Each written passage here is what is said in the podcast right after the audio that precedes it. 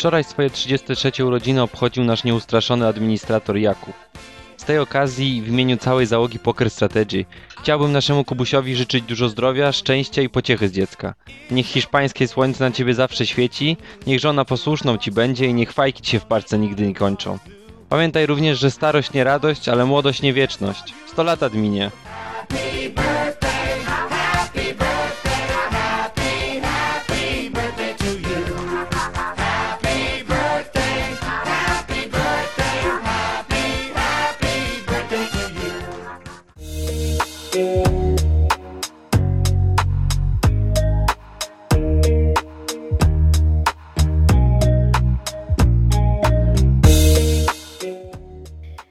Witamy w kolejnym odcinku podcastu Poker Strategy, w którym usłyszycie serwis informacyjny przygotowany przez Torka i Morisa, wykład Urbiego na temat zjawiska losowości oraz wywiad z polskim przedstawicielem Team Poker Strategy Simonem. Serdecznie zapraszamy.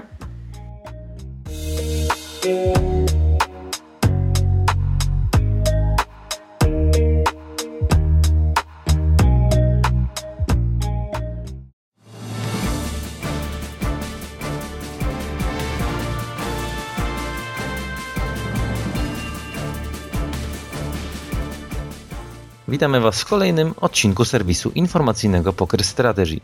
Dziś przygotowaliśmy dla Was informacje o kolejnym turnieju z cyklu European Poker Tour, piątych urodzinach Sunday Million, o człowieku, który wyprzedził w klasyfikacji generalnej Filipa Iveya. a także o nowości na platformie 888 Poker. Zapraszamy.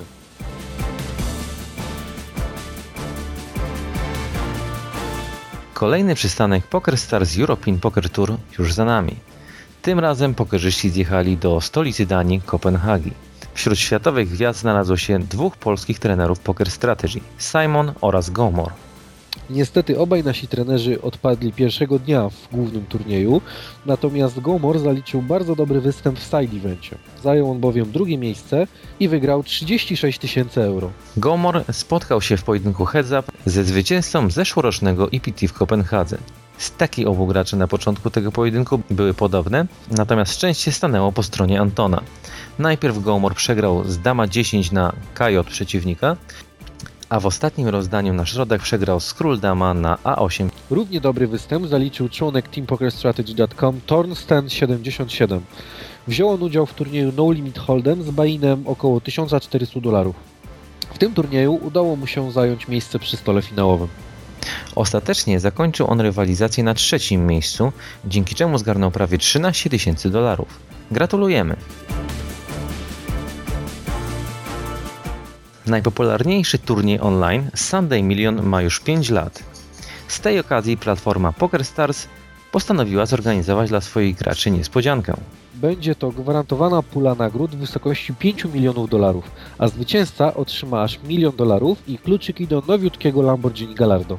Wpisowe do turnieju wynosi 215 dolarów. Niemniej jednak wejściówkę można wywalczyć w satelitach, które dostępne są już od 1 dolara lub 100 FPP. Przypominamy, że turniej odbędzie się 6 marca o 22.30 polskiego czasu.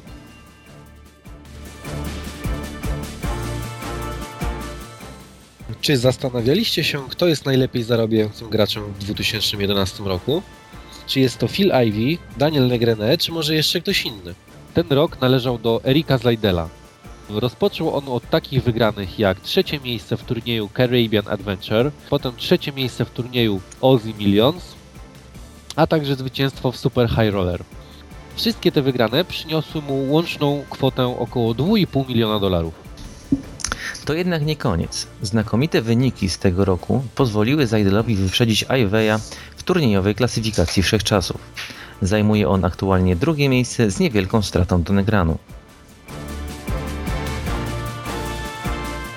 Platformy pokerowe walczą o klienta, prześcigając się w nowych pomysłach.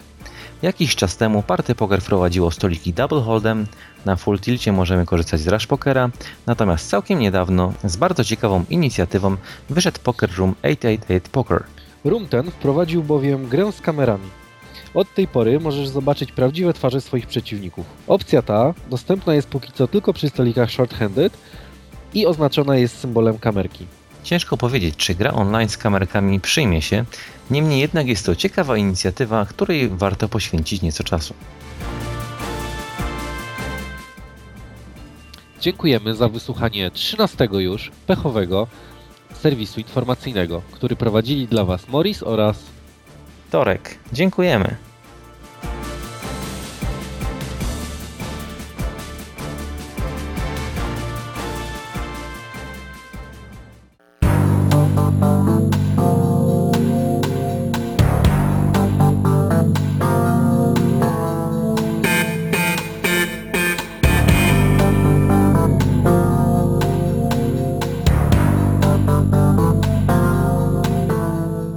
Witam wszystkich serdecznie, z tej strony Urbi dla PokerStrategy.com w kolejnym odcinku naszego pokerowego podcastu.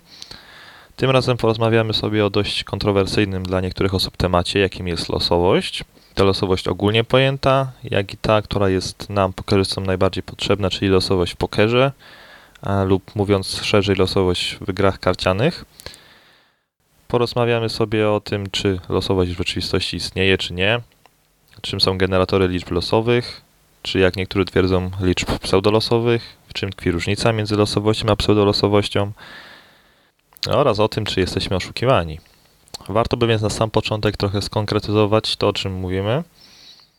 Pewnego dnia wszedłem sobie na Wikipedię, wpisałem hasło losowość i to, co tam zobaczyłem, bardzo mnie zaskoczyło. Mianowicie w pierwszej linijce, tej tak zwanej definicji, widzimy dwa zdania.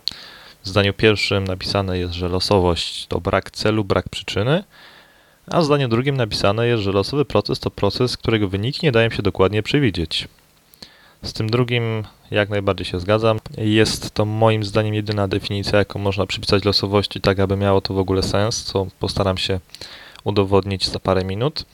Natomiast wracając do tej pierwszej części zdania, że losowość to brak celu i brak przyczyny, to mnie bardzo zdziwiło, e, dlatego że wystarczy podać tutaj najprostszy przykład i to taki, który mm, wydawać by się mogło nie ma e, z losowością wiele wspólnego. Weźmy sobie mecz piłkarski. Jedna drużyna wykonuje rzut rożny i zawodnicy znajdują się w wielkiej ilości pod polem karem przeciwnika, liczą na strzelenie bramki. E, jeden z zawodników drużyny atakującej wykonuje tenże rzut rożny, ale piłka spada na nogę obrońcy, który z całej siły wykupuje ją gdzieś do przodu. I spokojnie można powiedzieć, że piłka została wykopana w sposób losowy, a tudzież w losowe miejsce. No to teraz porównajmy to z tym, co przeczytaliśmy na Wikipedii. Brak celu, brak przyczyny. No nikt mi nie powie, że ów losowe wykopanie piłki nie miało celu ani nie miało przyczyny. Celem było odżegnanie niebezpieczeństwa spod własnej bramki, a przyczyną było stworzenie tegoż zagrożenia przed drużynę przeciwną. Także nie szukając daleko, już, już mamy argument na obalenie tego pierwszego założenia, że jest to brak celu, brak przyczyny. A tak na marginesie istnieje mnóstwo systemów filozoficznych, które twierdzą, że wszystko ma swój cel i wszystko ma swoją przyczynę, z którymi zresztą ja się całkowicie zgadzam. A żeby w jakiś sposób uargumentować ten mój tok myślenia bez wchodzenia na grunt filozoficznych rozważań, e, zajmiemy się czymś bardziej namacalnym, chociażby fizyką. W tej chwili najpopularniejsza teoria o stworzeniu wszechświata mówi o wielkim wybuchu. Podczas tego wielkiego wybuchu wszystkie cząsteczki, cała energia, jaka była we wszechświecie skumulowana w jednym punkcie, nagle zaczęła się rozprzestrzeniać. A i od tego momentu wszystkie cząsteczki we wszechświecie odbijają się od siebie. A każdy, kto grał kiedyś w bilard, wie, że wystarczy odbić bile od bandy pod odpowiednim kątem lub pod odpowiednim kątem trafić w inną bilę, tak aby ta druga poleciała tam, gdzie chcemy. Czyli innymi słowy mówiąc, efekt zderzenia się jest jak najbardziej możliwy do przewidzenia. A gdybyśmy posiadali wiedzę na temat wszystkich czynników wpływających na takie zderzenie, czyli tam współczynniki tarcia, różne lepkości na stole, jakieś ruchy powietrza i inne ciężkie do przewidzenia rzeczy, to moglibyśmy ze stuprocentową pewnością stwierdzić, jak dokładnie zachowają się nasze dwie bile na stole.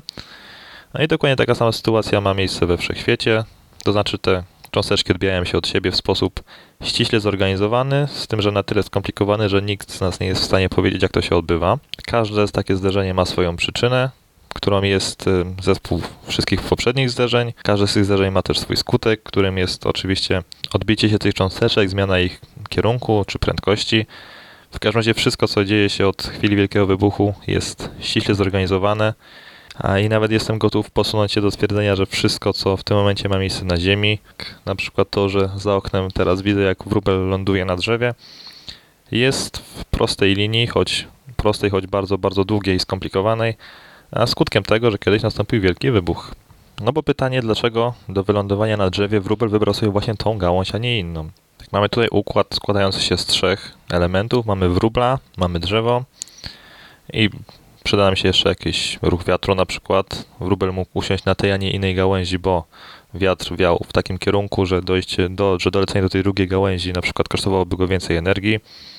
Albo ta pierwsza gałąź jest ładniejsza, ponieważ drzewo wyrosło na takiej ziemi, że korzenie odpowiedzialne za rozwój akurat tej konkretnej gałęzi są lepiej nawodnione, albo mają więcej soli mineralnych niż inne korzenie odpowiadające za inne gałęzie, albo też sam wróbel na przykład w dzieciństwie doznał urazu na swojej wróblowej psychice, który spowodował, że zawsze ląduje tylko na najbardziej wysuniętej gałęzi, bo na innych gałęziach są robaki, których nie lubi.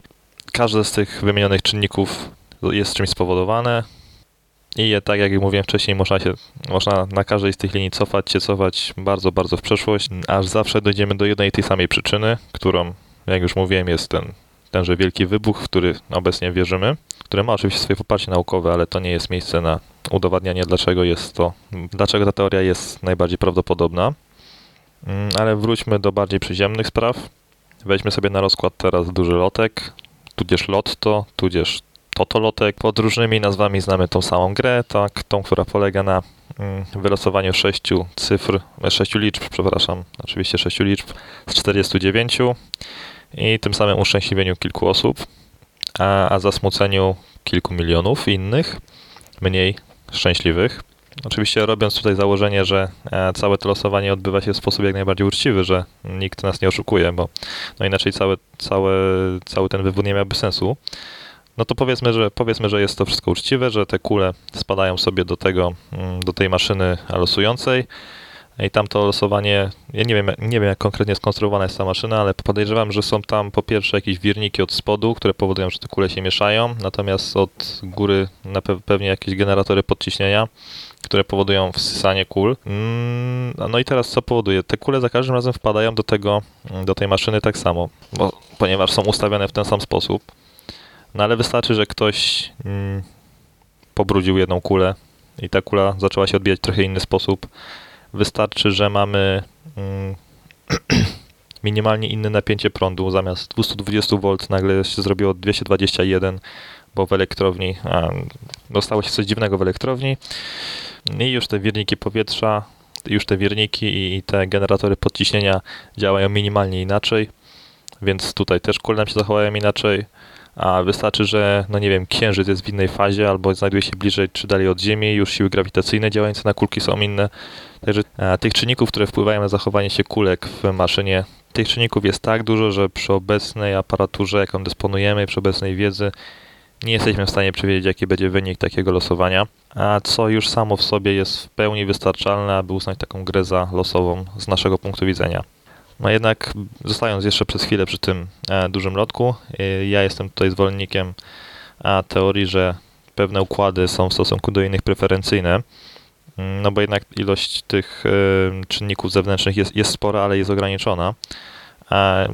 Jestem pewien, że gdybyśmy tutaj mogli się posłużyć statystyką, e, okazałoby się, że pewne układy wypadają częściej, pewne układy wypadają rzadziej. No natomiast e, tą statystyką posłużyć się nie możemy, ponieważ do tej pory zostało, do tej pory odbyło się, a już patrzę, odbyło się 5000 losowań lotto, a jak wiemy wszystkich możliwych e, rezultatów takiego losowania z 6 kul, 6 kul z 49 jest no, około a, 14 milionów, czyli te, te 5000 z 14 milionów to nawet nie jest jeden promil. A lot to odbywa się od chyba 50 lat. A, także zanim w ogóle zajdzie taka sytuacja, że będziemy mogli mówić o jakimkolwiek statystycznym rozkładzie, czy zajmować jakąkolwiek statystyczną, anali- statystyczną analizą, będzie musiało minąć no, co najmniej kilkadziesiąt tysięcy lat, a zakładając, że nasza cywilizacja nie wyginie poprzez jakieś wojny, czy plamy na słońcu, czy nie wiadomo co, no to za 50 tysięcy lat na pewno już dużego lotka bawić się nie będziemy. Jak mówiłem, w dużym lotku losujemy 6 z 409 i to nam daje 14 tysięcy możliwo- 14 milionów możliwości. No A teraz wróćmy do pokera. Mamy 52 karty w talii, mamy przy stole 6 graczy, każdy z nich dostaje po dwie karty. E, czyli jeżeli losujemy 12 z 52, to nam daje jeszcze więcej niż wcześniej. czyli samych sytuacji startowych jest w pokerze więcej niż wszystkich możliwości totolotku. A, albo w inny sposób, mówiąc trochę bardziej obrazowo, a, jeżeli weźmiemy sobie do ręki talię kart, która składa się, jak już mówiłem, z 52 kart i spróbujemy ją potasować, to jesteśmy w stanie uzyskać dokładnie 7 i 65 zer różnych możliwości. Ile to jest siódemka na początku i 50 e, i 65 zer za nią, to e, spróbujcie sobie napisać na kartce taką liczbę, zobaczycie jak ona jest długa. Wszystkich możliwości układów, wszystkich możliwości ustawienia talii w pokerze jest tak dużo, że no nie dość, że nikt z nas na pewno nie przeżyje wszystkich, to wszyscy ludzie na Ziemi na pewno by wszystkich nie przeżyli i to w kilku pokoleniach. No ale pytanie, po co ja to wszystko mówię? A wspomniałem we wstępie, że opowiem o różnicy między losowością a pseudolosowością. Czymże jest ta pseudolosowość? Jest to takie działanie, które jest, e, które może być przewidywalne dla pewnych osób, a dla innych nieprzewidywalne. Żeby podać taki najbardziej, taki najciekawszy przykład pseudolosowości możemy zauważyć w reklamie Sprite'a, którą wszyscy znają, prawda? Ja jestem Sprite, ty jesteś pragnienie. Jeden e, człowiek bierze sobie do ręki kapsel, ustawia go, mm, chowa go w którejś dłoni, natomiast drugi musi powiedzieć, w której dłoni się on znajduje. Tak, to dla tego drugiego, dla tego zgadującego e, zakrętka od Sprite'a znajduje się w losowej dłoni, natomiast dla tego pierwszego znajduje się w pewnej konkretnej dłoni. Jest to taki trochę infantylny, ale zawsze przykład pseudolosowości. Mm, Tym, który interesuje pokarzystów, przykładem pseudolosowości jest generator liczb losowych. No jest to takie komputerowe urządzonko, w zasadzie program, program wykorzystujący częstotliwość taktowania rdzenia procesora do generowania liczb. No niekoniecznie procesora, ale powiedzmy, że niech tak będzie. I teraz pytanie, dlaczego niektórzy nazywają taki program programem e, generującym liczby pseudolosowe. A co to znaczy? Znaczy, że ten program jest napisany przez człowieka, który wie na jakiej zasadzie ten program działa. No ale częstotliwość taktowania rdzenia jest tak duża, że dzieli nam, że nawet człowiek, który zna konkretny wzór, z którego jest obliczana liczba i posiada wszystkie pozostałe dane wejściowe, nie jest w stanie określić, w, której konkretnie setnej części sekundy zostanie, zosta- zostanie uaktywniony ten program. No i tym samym nawet, nawet on sam nie jest w stanie przewidzieć wyniku. Co z punktu widzenia graczy to oznacza?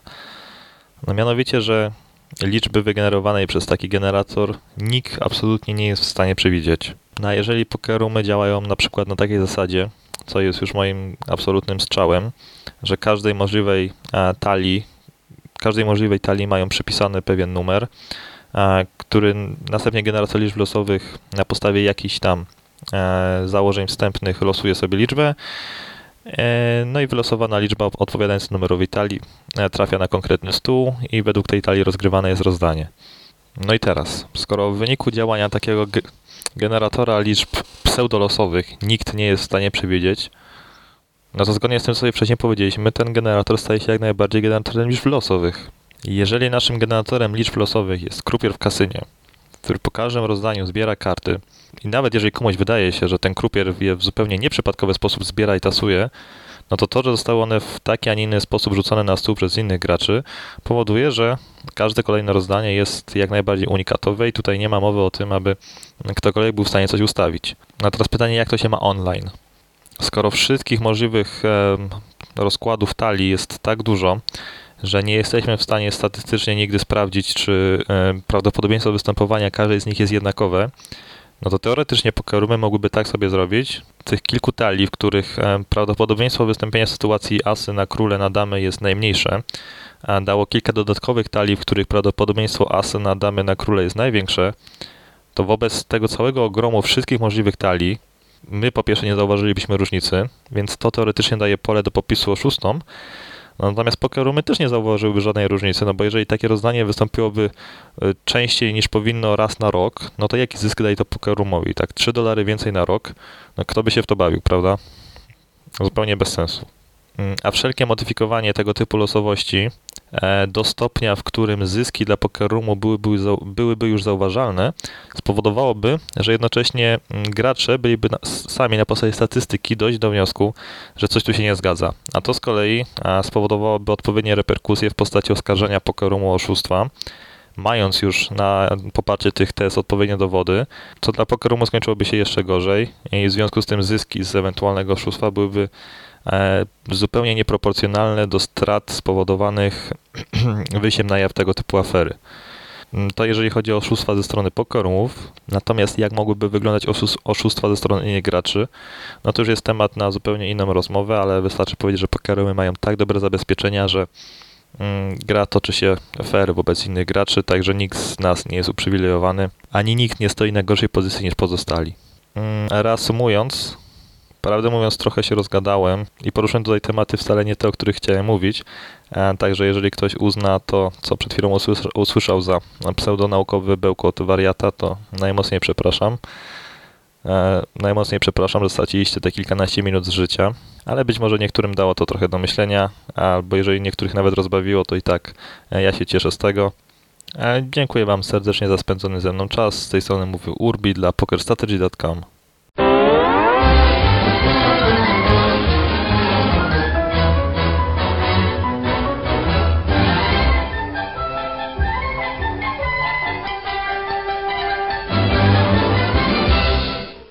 Witam wszystkich z tej strony Torek dla Poker Strategy. E, Dziś wyjątkowo to ja przeprowadzę wywiad, e, ponieważ Fizolow nie miał takiej możliwości, a moim rozmówcą będzie e, dobrze wszystkim znany Simon, czyli trener Poker Strategy i członek teampokerstrategy.com. Witaj. Witam, witam wszystkich bardzo serdecznie. A właśnie mm, relacjonowałeś rozgrywki mm, mm, trenerzy kontra e, użytkownicy naszego serwisu. E, Jak oceniasz tą rozgrywkę? O, widziałem tylko bodajże 20 minut, więc tak naprawdę ciężko mi cokolwiek powiedzieć. Mm, więc tak naprawdę po 20 minutach ciężko też ocenić grę poszczególnych graczy. E, Na pewno myślę, że dużo przyniesie informacji session review, jakie zrobi, zadeklarował się zrobić Ninja. I myślę, że wtedy będzie można więcej powiedzieć, bo tak to ciężko mi ocenić naprawdę. Mm, A jak Ci się podoba cała ta inicjatywa? Idea jest fajna, ciekawa, z tego względu, że tworzy się specyficzna dynamika i to też ma duży wpływ na to, jak, jak poszczególne ręce są rozgrywane i można też w pewien prosty sposób znaleźć własne błędy, które się e, robi, a na pewno tam kilka takich, których i ja nawet zauważyłem i które wpaja mi już Gomor, z którym bardzo często ostatnio grywam sesję, że zbyt dużo gry na pewno out of position i to jest podstawa, by może o, nie, o ile nie na stawkach pół jeden, o tyle na wyższych na pewno ma to już duże znaczenie, bo granie bez pozycji będzie zawsze, będziemy po prostu zawsze exploited grając bez pozycji. Przeciwko lepszym graczom, a tutaj mieliśmy do czynienia z dobrymi graczami i to był, jeżeli gramy ze słabymi, wiadomo, że ten czynnik nie masz takiego wpływu.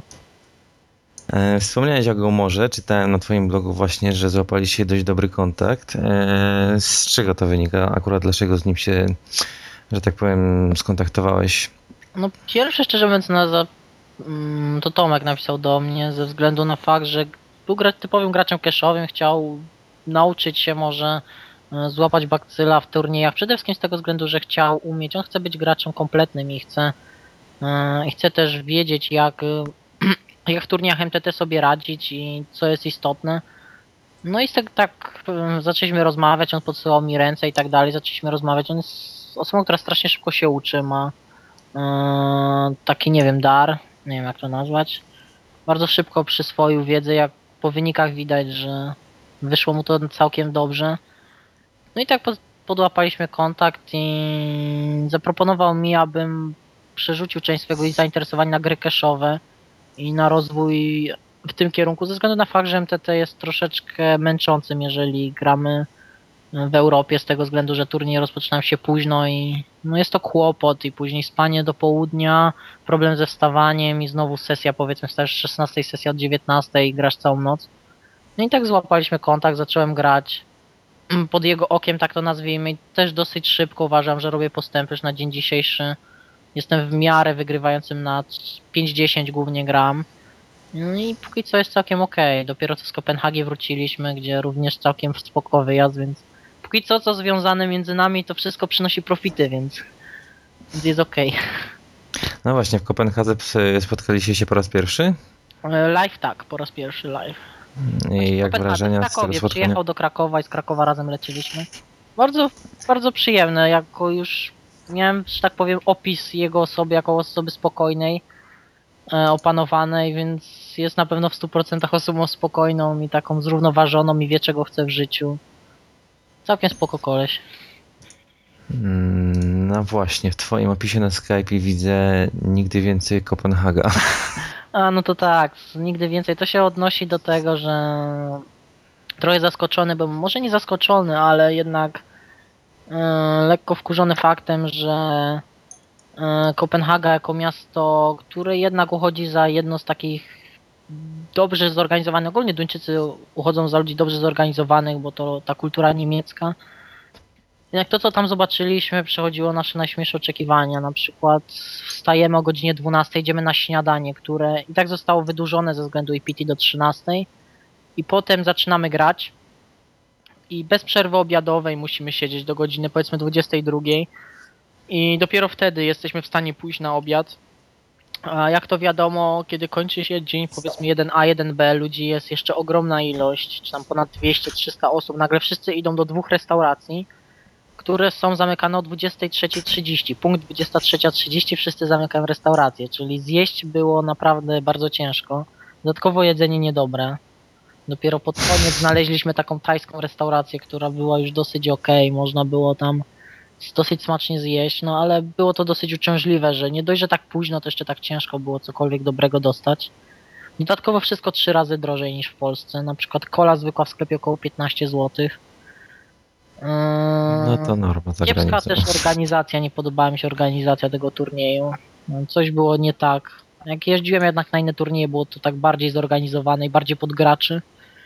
No ale trochę na keszach oddali, więc zabraliśmy i nie wracamy, jak to mówimy. No właśnie, który z turniejów y, EPT wspominasz najlepiej? Z wszystkich, no myślę, że mimo wszystko Austrię, gdzie udało mi się nabudować staka i niestety przegrać w jedno kółko właściwie.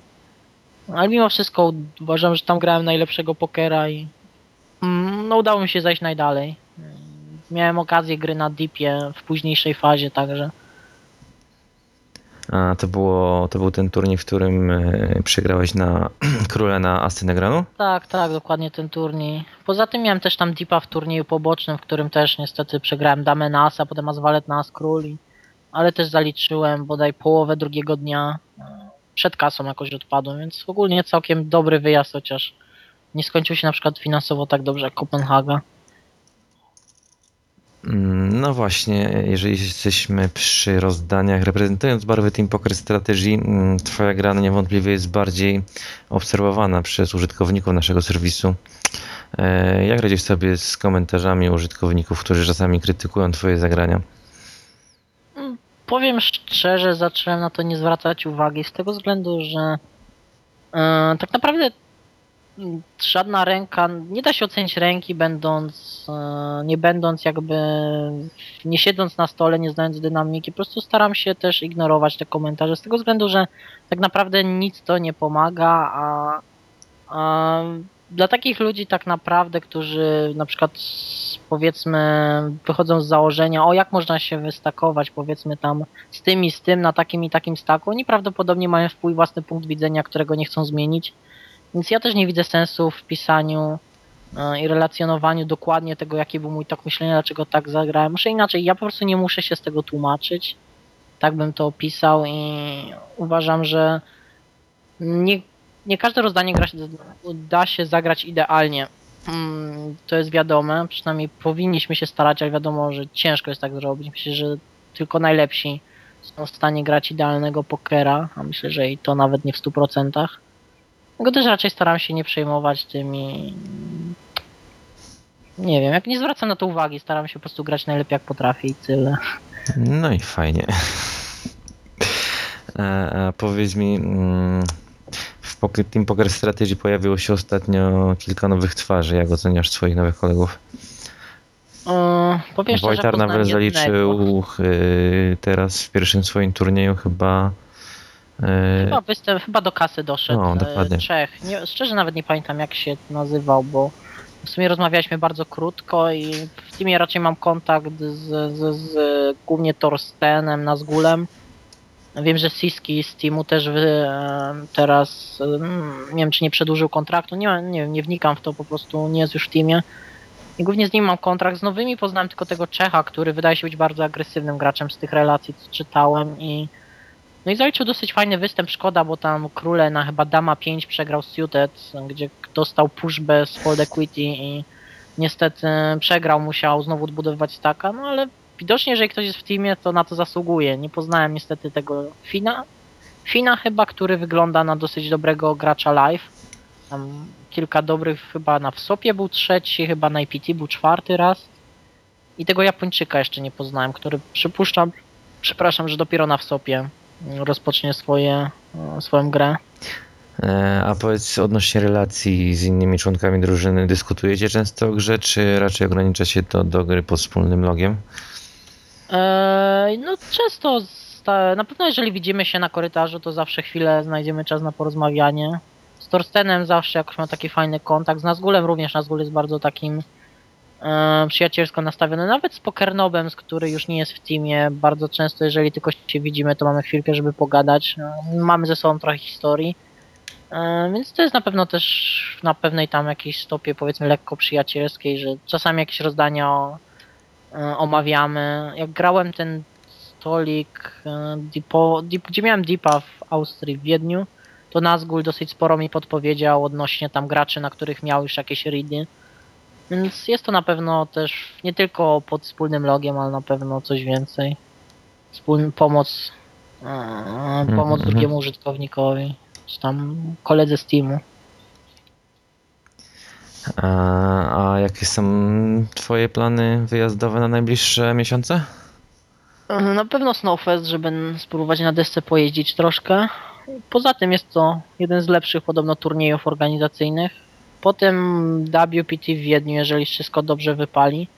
Chciałbym tak skołożyć, abym e, mógł także dziewczynę zabrać i żeby to jakoś ładnie e, ogarnąć, a później PT Berlin, Sanremo, Madryt, a później to już nie wiem. Sopik chyba. Nie przypuszczam, że w SOP, tylko że na WSOP jest problem, że niestety Polacy muszą płacić podatek i z tego względu gra jest nieopłacalna. Więc jak pojadę na WSOPa, to raczej, raczej, raczej tylko grać cache, nie, nie będę grał w barwach teamu WSOPa. Zresztą tak to zostało ustalone już na początku, chyba że coś się zmieni, ale wątpię. Mhm, no to nieciekawie. Podatek niestety, no podatek niestety, który musimy opłacić od wygranych, o którym już bardzo długo się Góral wypowiadał także na swoim blogu, że no 30% od wygranej niestety wtedy ROI, nasze ROI musi być tak wysokie, że jest to praktycznie nieopłacalne, żeby grać takie turnieje. Tym bardziej, że field jest bardzo duży i to tym bardziej, a struktura na wsopach niestety nie jest najlepsza. Oprócz main eventu tak naprawdę i tych turniejów high rollerskich, no jest to problem, by znaleźć turniej z, dobrą, z dobrą strukturą. A, a skoro wspomniałeś dziewczynie, nie ma ci ona za to, że tak często wyjeżdżasz? No ma, ale co zrobić? Nie no, jakoś dajemy radę. Przejdźmy teraz trochę do twojej gry online. Ostatnio znowu zacząłeś odnosić większe sukcesy. Było kilka newsów, kilka pięciocyfrowych sumek. A Z czego to wynika? Miałeś po prostu gorszy okres, czy mniej grałeś przez jakiś czas? No pod koniec zeszłego roku grałem dużo mniej. Listopad, grudzień to był właściwie taki okres totalnego zastoju u mnie. No i zacząłem od nowego roku, dałem sobie postanowienie, że więcej na pewno będę grał. I też fakt, że zacząłem grać więcej cashów mi mocno pomógł. Teraz w grze Postlop czuję się dużo, dużo lepiej. Nawet w turniejach im bardziej deep jestem, tym bardziej to mogę wykorzystywać. No i po prostu run good. Zresztą widać to po wszystkich trenerach, że zaczęli wygrywać właściwie tydzień, z z tygodnia na tydzień e, jakieś nowe sumki padają. Tak więc myślę, że to po prostu sam rozwój, no i może trochę rana się przydało i jest całkiem. Jest dużo, dużo fajnych wyników, z których mogą być zadowoleni w sumie. W sumie każdy z trenerów teraz, tak sądzę. Poza tym pokaz strategii też się rozwija, to widać w zastraszającym tempie, jak wszyscy zaczynają osiągać wyniki. Kiedyś jak się wkleiło wynik powyżej tysiąca, to już był jakiś aplauz, a teraz tak naprawdę jak jest pięć cyferek, to już nikogo jakoś super nie, nie zadziwia. E, A no właśnie powiedz mi, e, mimo wielu obowiązków, e, wciąż jesteś trenerem na Proper Strategy.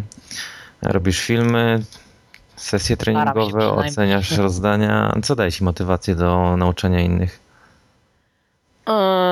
Co mi daje na motywację? No, Co to dużo mówić, na pewno też kasa, bo to zawsze daje motywację, a co innego to fakt, że po prostu pewne rzeczy czasami umykają i nawet oceniając takie proste rozdania, można samemu coś sobie przypomnieć i utrwalać pewne rzeczy, że Eee, poza tym też, nie wiem, jakąś taką lekką satysfakcję. Ciężko powiedzieć. Jak się już, że tak powiem, dojdzie do jakiegoś poziomu, to chce się też tą wiedzę przekazywać mimo wszystko, a też ta wiedza jakoś wpływa, mimo wszystko ja też mogę się czegoś nauczyć od niektórych, więc nawet od każdego. Ma to jakiś sens, ocenianie. A przede wszystkim robienie filmików to jest chyba najlepsza forma nauki bo mogę w prosty sposób także sam przeanalizować to, jak grałem. I często na filmiku mówię, jak to źle zagrałem.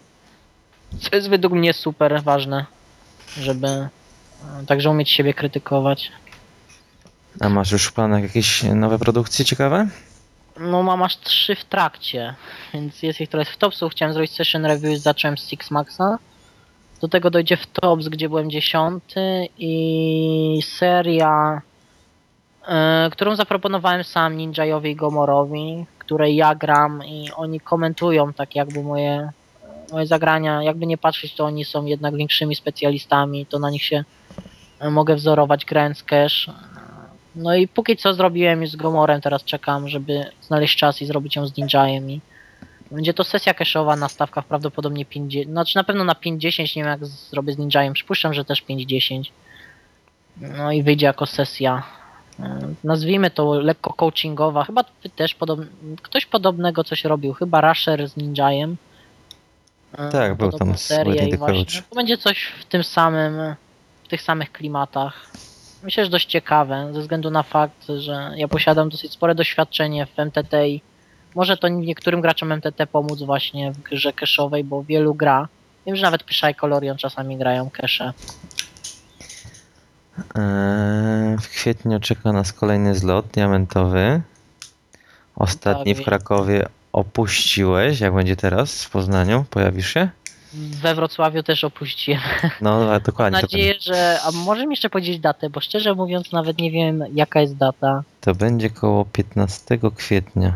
Tak, no, to też 15-17 będę kwietnia. praktycznie na 100%. Myślę, że na 100% z tego względu, że EPT w Berlinie z 5 do chyba 10, a później nie planuję nic na praktycznie miesiąc, więc na pewno w 99,9% myślę, że będę. E, No, a jeszcze odnośnie turniejów live, y, co byś polecił pokerzystom z nieco mniejszym bankrolem? Co można pograć ciekawego? Mm, No jest problem w Polsce, to dosyć duży. Z tym e, współczuję wszystkim tym, którzy no, chcieliby sobie zagrać jakiś turniej za mniejszą kwotę, a nie mogą. No, Ostrawa, Czechy oferują na pewno dużo tych turniejów. Wiem, że Ostrawa jest oblegana wręcz przez przede wszystkim tutaj południową Polskę. E, Jeżdżą tam praktycznie na cotygodniowe turnieje. Wiem, że Rozwarow jeszcze to jest na granicy niemiecko czeskie, jest to czeskie miasto, gdzie również co jakiś czas są bardzo fajne turnieje deepstackowe z dosyć e, fajnym wpisowym jak na e, jak na takie turnieje. Co jeszcze? Teraz zaczyna się seria chyba e, w Czechach, w Pradze. Tylko nazwy zapomniałem. Jest to cała seria turniejów i ona jakoś zaczyna w połowie marca, co wpisowe jest chyba 500 euro, ale jest masę satelitek. Myślę, że można próbować się dostać. No i myślę, Mhm. że jakieś ligi regionalne, no ale o nich to myślę, że każdy, kto gdzieś szpera, to wie. No Też ciężko tak o nich mówić na wokandzie. A jeszcze powiem, no właśnie, właśnie dos, dos, doszedłeś do tego tematu. E, Jak zapatrujesz się na sytuację pokera w Polsce, na te e, występy teraz w sądach, te sprawy? No, Ostatnio słuchałem wywiadu z Rado, sam z nim trochę rozmawiałem Mm, i myślę, że idzie w lepszym kierunku niż... e, Idzie lepiej niż bym przypuszczał, może tak. Jest ta sprawa w sądzie, trochę w telewizji zaczęło się o tym mówić. e, W dobrym tego słowa znaczeniu, że zaczęło się mówić. e, Został przedstawiony poker w miarę dobrym świetle, pozytywnym. No i mam nadzieję, że im się uda. Mam nadzieję, że się uda e, doprowadzić do takiego poziomu, w którym większość dobrych graczy, którzy grają na wyższych stawkach, nie będzie musiała w końcu opuścić kraju. ze względu na fakt, że zwyczajnie nie będzie im się opłacać ryzykować, kiedy mogą spokojnie na dobrych, w dobrych warunkach żyć właśnie w każdym kraju w Europie i, e, i być zwykłym obywatelem, który nie jest przestępcą. Póki co A, niestety w Polsce tak jest. Jakby na to nie patrzeć z której strony. e, a powiedz, jak myślisz, poker w przyszłości będzie równie dochodowy jak teraz? Mm, a wiedziałem, że zadasz to pytanie, nawet odpowiedź przygotowałem. E, Będzie na pewno dochodowy. Po pierwsze z tego względu, że ilość fiszów zawsze będzie, zawsze będzie, pewien odsetek ludzi zawsze będzie słaby. Z tego względu, że nie każdy ma, to jest tak samo jak na przykład w piłce nożnej. Każdy trenuje powiedzmy od małego, a nie każdy zostaje Messim, prawda? Więc w pokerze będzie to samo. Będą ludzie wybitni, będą ludzie, którzy będą nad następnymi. Poker to jest zawsze drabinka ludzi i umiejętności. I wydaje mi się, że na wyższych stawkach i na tych, na pewno na niższych, a na pewno i na wyższych zawsze będą słabsi regularsi, których będzie można ogrywać. A kolejny przykład wystarczy włączyć ten pierwszy odcinek. Nie polecam nauki gry, ale polecam tylko ze względów takich e, czysto informacyjnych poglądać grę niektórych graczy, typu ja nie pamiętam, Rufin on się nazywał biznesmen, który, który siadł dostał z pół milionem i gra naprawdę bardzo, bardzo słabo.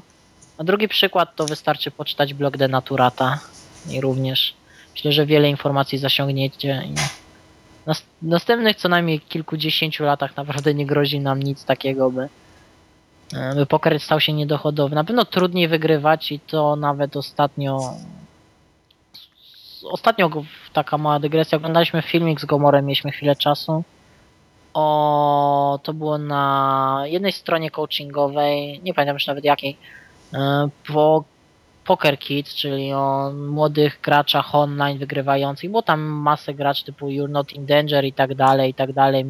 Nie wiem, Mr. Sweetsa nie było. Nieważne, byli to jedni z najlepszych graczy cashowych online. I mówili o tym, że kiedyś było tak, że na stole sześcioosobowym było pięciu fishów, jeden regulars, teraz jest pięciu regularsów, jeden fish. E, Ale zawsze będą ci słabsi i ci lepsi. Tych słabszych zawsze będzie można ogrywać. Więc o to się nie martwię. Poza tym ja nie mając doświadczenia w grach cashowych po trzech miesiącach jestem myślę już wygrywającym na jakimś tam może jeszcze nie wysokim poziomie, ale już wygrywającym graczem na 50, a to o czym świadczy. Mimo, że dalej uważam, że mam tony lików, które należy zwalczać. Więc o to bym się nie martwił. A tym bardziej śmieszą mnie pytania ludzi z No Limit 10, że na No Limit 10 już nie można wygrywać. To jest troszeczkę jednak takie... Wywołuje uśmiech na twarzy, tak bym to podsumował. Lekki. No nic, Simonek, y, dziękuję Ci za rozmowę i życzę mm, kolejnych dobrych wyników. y, Również y, w turniejach live. No przede wszystkim. No, też właśnie chciałem podać przede wszystkim, bo na, na to liczę, chciałbym live osiągnąć jakiś fajny wynik. Przede wszystkim może nie tyle fajny wynik, co ostatnio skupiłem się przede wszystkim na dobrej grze, na dobrej grze. No a ta mam nadzieję, że się przerodzi w jakiś wynik, z tego względu, że fajnie jest pograć jakoś deepowo bardziej w turnieju, w sensie będąc na przykład przy 20 left w EPT. Myślę, że fajne uczucie musi być. No i mam nadzieję, że się spełni. Więc co mi życzyć, co mi zostaje, jak się pożegnać i życzyć samemu sobie, jak i wam sukcesów. Tego Ci właśnie życzę. Dzięki. Dzięki wielkie. Pozdrawiam Dziękujemy. bardzo serdecznie.